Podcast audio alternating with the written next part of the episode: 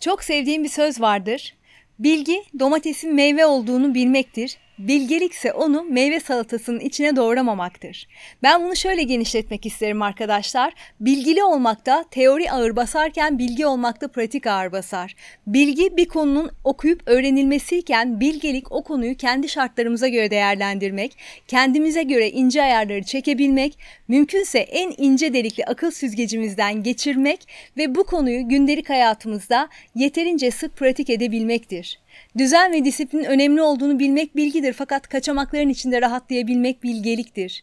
İyi bir eğitimin bize çok şey katabileceğini bilmek bilgidir. Zeka, kavrayış ve yeteneğin eğitimden bağımsız olabileceğini görebilmek ise bilgeliktir. Kısacası bilgelik, bilgiler arasında savrulmamaktır.